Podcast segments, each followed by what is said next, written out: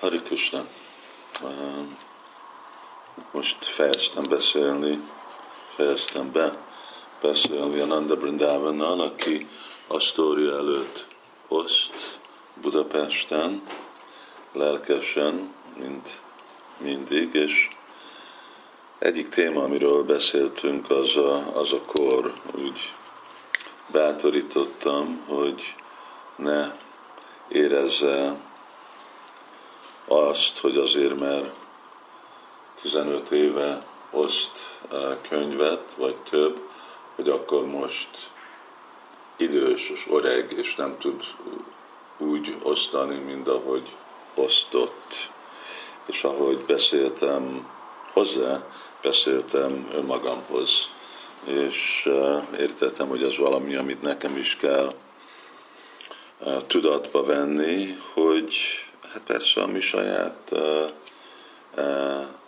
eredményünk az nem a mi erőfeszítés, hanem ez Kristának az áldásán függ, és teljesen mindegy, hogy valaki milyen idős. Hát erre nem a fő példa a Sula Prabhupád, hogy a fiatal korjában ugye nem, nem volt ott Kristának a vágya, hogy akkor legyen eredmény, hanem inkább amikor már 70 éves volt, akkor váltak be dolgok.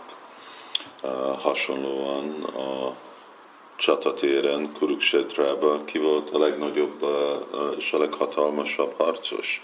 Bismadev, Pitamaha, nagypapa. Szóval ő nagypapa volt. És, de, és fel volt hatalmazva erre a harcra.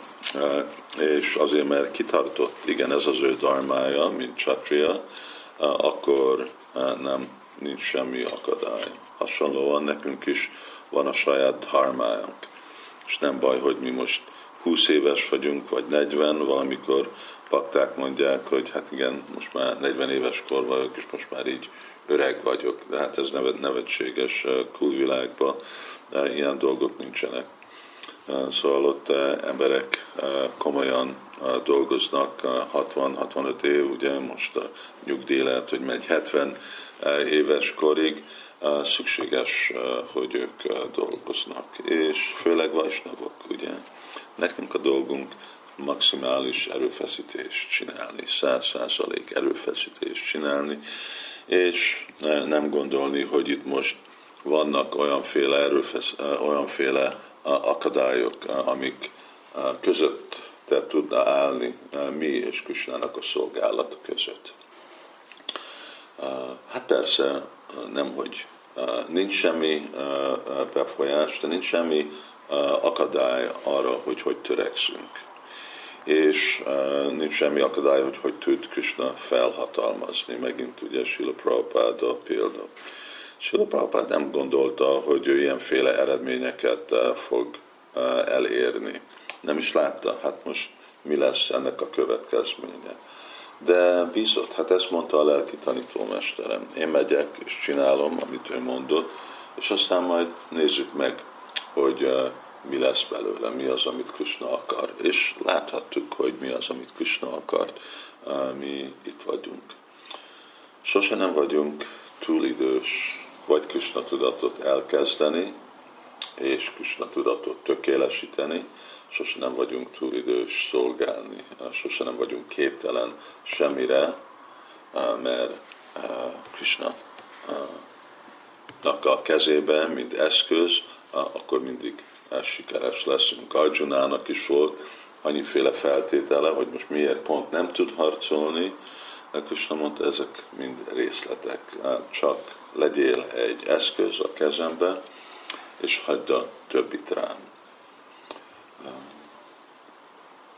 nem is csak mondjuk Sankirtan, könyvosztás, szolgálatról van szó, de látjuk, hogy van egy ilyen hasonló dolog, amikor bakták csatlakoznak, akik 40 évesek, 50 évesek, 60 évesek, és felveszik a kérdés, hogy vagy nekem elég idő Krishna tudatos lenni. Nem csatlakoztam mindegy fiatal, ha nem csatlakozok most, amikor ilyen idős, most igazából van-e megfelelő idő, persze.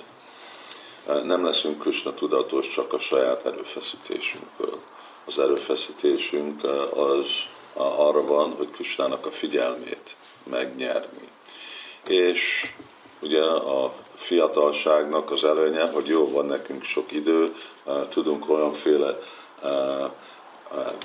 szolgálatokat csinálni, mint könyvöztás és más dolog, és van sok időm tanulmányozni Szentírást, ezzel így tudom megnyerni, kitartani ebben Krisnának a figyelmét. Másik módszeren megfog Krisnának a figyelmét, hogy valakinek csak kevesebb idője van, kis idő van, de nagyon szorgalmas vagyok, nagyon őszinte vagyok, Krishna egy személy, más körülmények, más kihívásoknak a, a átlépése vonza az ő figyelmét, és amikor ő elégedett velünk, akkor Krishna Hamtam Száru Pápép jó moksa és sámi, akkor ő ad nekünk a moksa, akkor ő felemel minket, és minden sikerrel megáldoz.